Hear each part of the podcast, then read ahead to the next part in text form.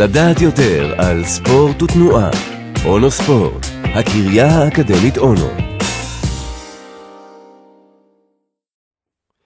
כדורגל ופוליטיקה בישראל מאז קום המדינה, הספורט בישראל נטמע במסגרת האידיאולוגיה של הציונות, ומפלגות שונות הקימו קבוצות כדורגל מטעמם שהפכו לכלי פוליטי. תנועת הפועל הייתה משויכת לארגון ההסתדרות, לעומת מכבי שהשתייכו למפלגות פוליטיות של מעמד הביניים, ארגון בית"ר היה שייך לתנועה הרוויזיוניסטית, ואליצור היו חלק מהזרם הציוני-דתי במדינה.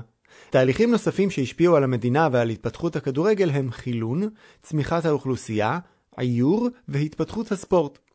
המאמר של יאיר גלילי וטל שמואל עזרן, שהתפרסם ב-Palgrave International Handbook of Football and Politics, בא להראות איך התפתח הכדורגל בישראל, מקום המדינה ועד היום, ואיך צמיחתו של הענף הושפעה ישירות מאירועים פוליטיים שהתרחשו בישראל ובעולם באותה תקופה. עד תחילת שנות ה-50, ההסתדרות שלטה בענף הספורט מבחינת תקציבים וכמות הקבוצות שהיו תחתיה, וניהלה מאבק ממושך עם ארגון מכבי. אבל אחרי דיון ממושך הגיעו שני הצדדים להסכמה שבכל מוסדות הספורט במדינה יהיה מספר שווה של נציגים מכל ארגון. במהלך שנות ה-60 ובמיוחד אחרי מלחמת ששת הימים, הספורט הישראלי התחיל לאבד מהצביון הפוליטי שלו, כתוצאה מטשטוש הגבולות הפוליטיים של המפלגות בישראל. שנות ה-70 קרבו את ישראל למפעלים האירופאים בספורט ובאתלטיקה, בעקבות גירוש ישראל מהטורנירים האסייתיים. זה קרה בגלל לחץ שהופעל על אסיה ממדינות ערב אחרי מלחמת יום כיפור. הגלובליזציה והחשיפה לתרבות האמריקאית במהלך שנות ה-80 הפכה את ישראל מחברה סוציאליסטית לחברה מערבית בסגנון קפיטליסטי, והספורט בה הפך מעסק ממשלתי לעסק מסחרי.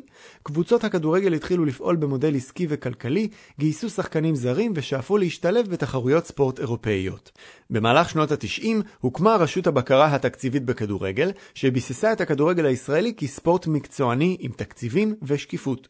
בנוסף, הכניסה של אנשי עסקים לניהול קבוצות כדורגל גרמה להעלאה משמעותית בתקציבי הקבוצות, מה שהוביל להשקעה בשחקנים, באימונים ובמתקנים.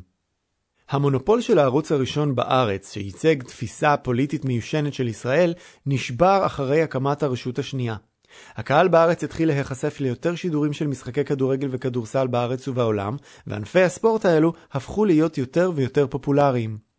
במהלך שנות האלפיים המשיכה הליגה הישראלית להתקדם ולהתפתח, רמת השחקנים בקבוצות עלתה, ויותר קבוצות ישראליות השתתפו בשלבים שונים של המפעלים האירופאיים. בשנת 2014 הוקמה מנהלת הליגה בכדורגל. המנהלת הוקמה בשביל לשפר את ניהול הפעילות הכלכלית, זכויות השידור, זכויות הפרסום, החסויות והמיתוג של ליגות הכדורגל. המנהלת שאפה להרחיב את מעגל הצופים, לפנות לקהלים חדשים, להגדיל את המעורבות בקהילה, להקנות ערכים חינוכיים וספורטיביים ולמגר את האלימות והגזענות בכדורגל הישראלי. אפשר לראות איך השינויים שעוברים על עולם הכדורגל בישראל מקבילים לתנודות הפוליטיות, הכלכליות והחברתיות במדינה. ממדינה סוציאליסטית ומתפתחת עם כדורגל כשלוחה ממשלתית ומפלגתית, למדינה מבוססת עם כדורגל מסחרי עם אמות מידה מערביות. you